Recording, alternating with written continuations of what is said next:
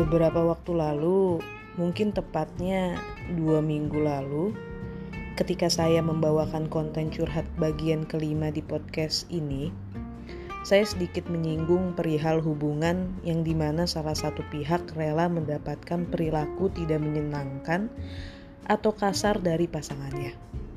Misal seperti dia diselingkuhin, atau pasangannya melakukan kekerasan fisik dan atau verbal sekalipun.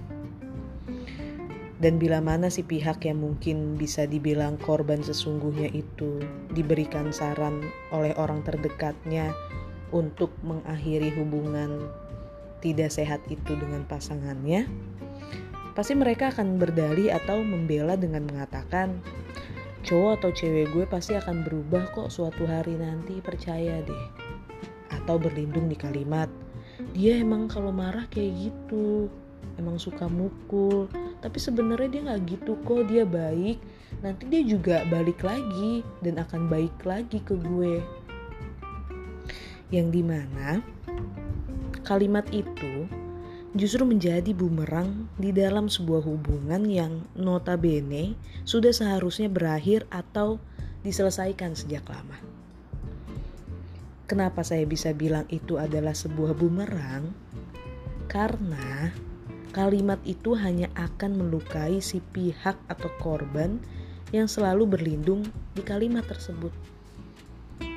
Tapi kalau bisa dibilang, apa yang dikatakan oleh si pihak atau korban itu gak sepenuhnya salah. Karena ya memang seseorang yang menjadi pasangannya itu ya mungkin saja bisa berubah suatu hari nanti. Dan betul juga kalau orang lagi emosi, lagi marah, pasti akan melakukan hal yang jauh dari sikap yang biasa dia tunjukkan. Kayak misal mukul tembok, pecahin barang, atau banyak juga yang emosinya justru disalurkan ke pasangannya dengan main fisik, kayak mukul pasangannya gitu, atau berkata kasar pada pasangannya. Lalu gini, saya punya pertanyaan. Kalian boleh jawab di sana ya, di dalam hati kalian, atau ya entahlah gimana kalian jawabnya. Uh, jadi pertanyaannya, apakah pasangan atau kita sendiri bisa menyadarinya kalau melakukan kekerasan di saat sedang emosi adalah hal yang baik, hal yang bisa dibenarkan? Kalau kalian sudah jawab, sekarang giliran saya yang jawab. Kalau jawaban saya, tentu enggak. Tentu enggak. Karena gak semuanya bisa menyadari hal itu. Dan gak semuanya juga merasa bersalah setelah menuruti emosinya yang sebenarnya bukan hanya merugikan pasangannya ataupun orang lain, tapi juga bisa merugikan diri sendiri. Ya karena emosi itu bila dituruti bukan memperbaiki keadaan atau hubungannya, justru malah memperburuk keadaan dan memperparah hubungannya dengan pasangannya tentunya. Dan kedua, saya punya pertanyaan kedua. Kalian jawab juga ya di sana. Lalu apakah seseorang emang gak bisa berubah?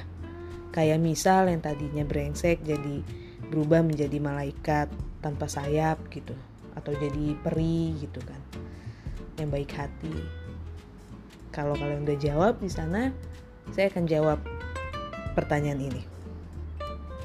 Jawaban saya tuh cuma satu. Ya tentu aja bisa. Cuman ada cumannya nih. Cuman yang namanya perubahan, apalagi menjadi seseorang yang lebih baik, itu gak langsung plek terus dah selesai. Gak gitu caranya. Karena menurut saya yang namanya hidup, apalagi membahas soal berubah menjadi pribadi yang baik, pasti itu butuh proses, bahkan dalam mengontrol emosi juga membutuhkan proses yang panjang.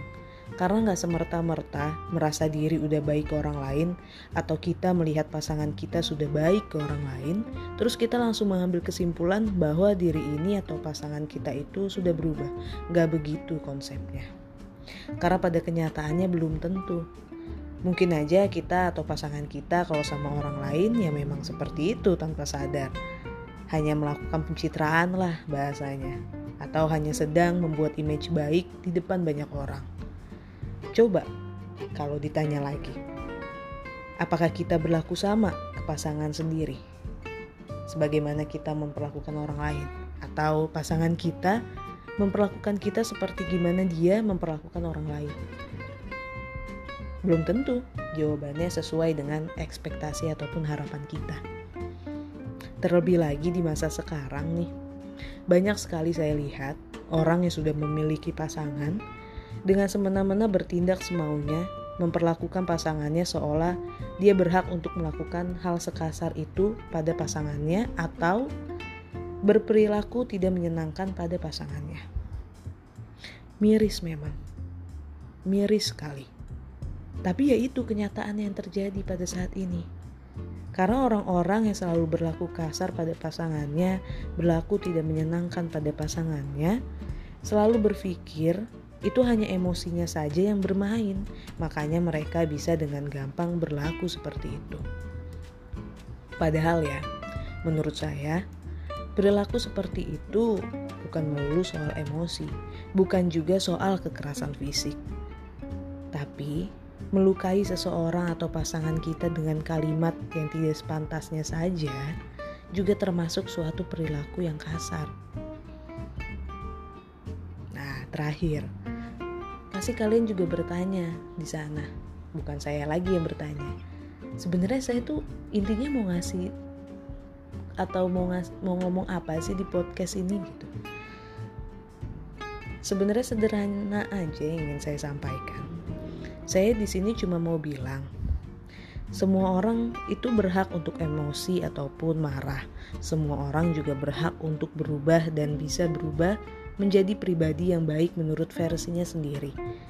Dalam konteks tidak menyakiti diri sendiri maupun orang lain ya. Dan bila saat ini ada yang merasakan hal yang sama seperti apa yang saya katakan tadi, panjang lebar tadi itu, saya hanya bisa bilang kepada kalian untuk melepaskan, merelakan, dan meninggalkan orang itu. Karena perubahan di pasangan kalian gak bisa kalian tunggu.